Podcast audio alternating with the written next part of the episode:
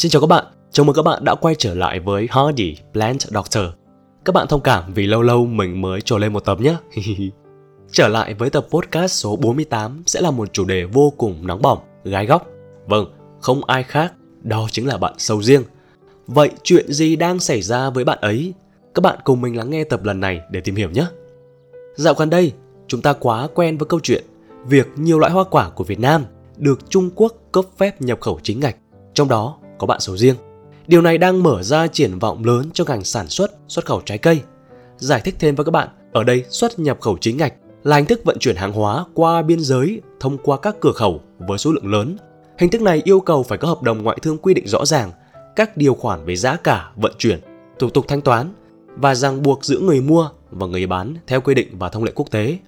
Hiện nay tại các địa phương thuộc vùng đồng bằng sông Cửu Long, Đông Nam Bộ và Tây Nguyên, cây sầu riêng vẫn đang có hiện tượng phát triển nóng, đặc biệt là mở rộng diện tích ở các vùng có điều kiện đất đai sinh thái không phù hợp, phá cây cà phê, cây hồ tiêu trong vườn, trồng sen sầu riêng, chuyển đổi đất lúa để trồng cây sầu riêng. Ví dụ như ở xung quanh Gia Lai chỗ mình sinh sống thì diện tích cà phê mình thấy giảm rõ rệt. Họ phá cà phê già và thay thế sầu riêng vào. Nếu như là trước đây thì rễ cà phê sau khi phá sẽ được phơi ải một thời gian và tiếp tục trồng cà phê trở lại thì giờ tình thế lại thay đổi. Việc tăng diện tích một cách ồ ạt, thiếu kiểm soát, theo phong trào, không theo định hướng, khuyến cáo của các cơ quan quản lý, cơ quan chuyên môn thì sẽ dẫn đến hậu quả khó lường, cung vượt quá cầu, dư thừa, dội trợ và nghiêm trọng hơn là tại các vùng không phù hợp như vùng nhiễm mặn, nhiễm phèn, vùng không chủ động được tưới tiêu sẽ gây thiệt hại nghiêm trọng về năng suất và chất lượng sầu riêng của Việt Nam. Đáng nói là sau khi được Trung Quốc cấp phép nhập khẩu chính ngạch, giá sầu riêng xuất khẩu đã tăng gấp 3 lần. Sầu riêng tại vườn bán ra có giá 150 đến 190 ngàn đồng trên 1 kg, khiến nông dân ở những vùng trồng cây ăn quả lớn như ở Tây Nguyên, đồng bằng sông Cửu Long ồ ạt mở rộng diện tích mà không quan tâm đến quy hoạch, điều kiện thổ nhưỡng, sản lượng. Thậm chí, có nơi còn trồng cả sầu riêng trên đất lúa. Điều này có thể ảnh hưởng tiêu cực tới giá sầu riêng trong vài năm tới. Đúng là Bộ Nông nghiệp và Phát triển Nông thôn có định hướng cả nước phát triển khoảng 65.000 đến 75.000 hecta sầu riêng với sản lượng 830.000 đến 950.000 tấn vào năm 2030.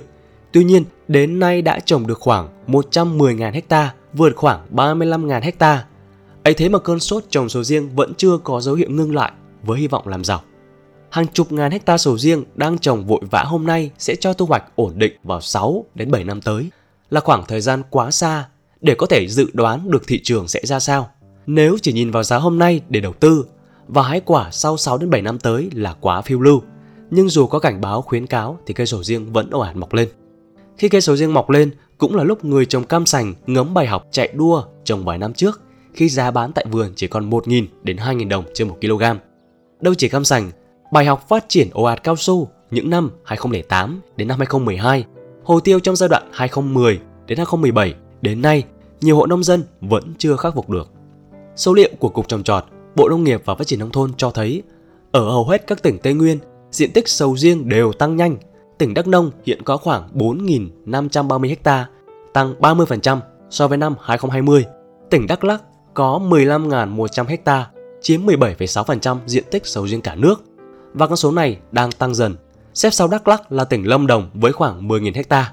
Theo đánh giá chung thì diện tích sản lượng sầu riêng hiện nay đã cơ bản cân bằng với nhu cầu thị trường. Còn ở Gia Lai quê mình thì với khoảng 4.000 hecta, năng suất bình quân là gần 15 tấn trên một hecta. Sản lượng sầu riêng của Gia Lai đạt khoảng 25.000 tấn trên một năm, trên 1.700 ha đang cho thu hoạch.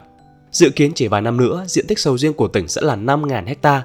Tuy nhiên, với sức hấp dẫn về giá cả và cơ hội từ thị trường tỷ dân của Trung Quốc, nếu không có biện pháp quản lý tốt chuyện mở rộng diện tích vượt quá quy hoạch là điều hoàn toàn có thể xảy ra. Theo Cục Thống kê từ năm 2010 đến nay, diện tích sầu riêng trên cả nước đã tăng gấp hơn 5 lần. Cụ thể, năm 2010, cả nước chỉ có 17.600 ha, nhưng đến nay, 2022, con số này đã tăng lên 100.000 ha với sản lượng hàng năm khoảng 1,3 triệu tấn quả. Tuy nhiên, tính tổng cộng qua 3 đợt kiểm tra, xét duyệt, Việt Nam hiện chỉ đang có 246 mã vùng trồng khoảng 12.000 ha và 97 mã số cơ sở đóng gói sầu riêng đáp ứng đầy đủ yêu cầu xuất khẩu chính ngạch theo nghị định thư của phía Trung Quốc. Vì vậy, Bộ Nông nghiệp và Phát triển Nông thôn khuyến cáo người dân các địa phương thay vì mở rộng diện tích thì hãy tập trung duy trì mã số vùng trồng, mã số cơ sở đóng gói, nâng cao hơn nữa chất lượng, vệ sinh an toàn thực phẩm, xây dựng thương hiệu cho trái sầu riêng xuất khẩu để đáp ứng các yêu cầu nghiêm ngặt của thị trường.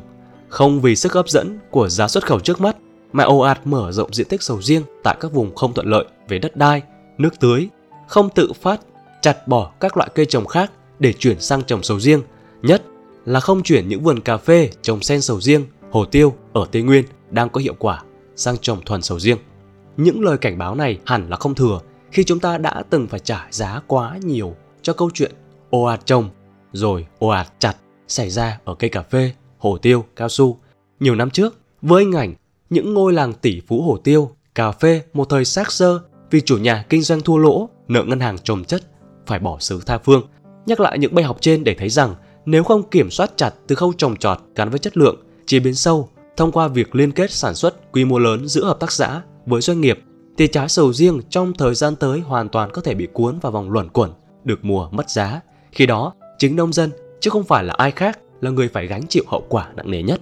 Câu hỏi đặt ra là trong hơn 10 năm qua, ngành nông nghiệp Việt Nam vẫn chưa có thuốc đặc trị cho luẩn quẩn, trông chặt, trông chặt. Cơ quan chức năng ngoài việc khuyến cáo thì không thể làm được gì khác để phá vỡ vòng luẩn quẩn này.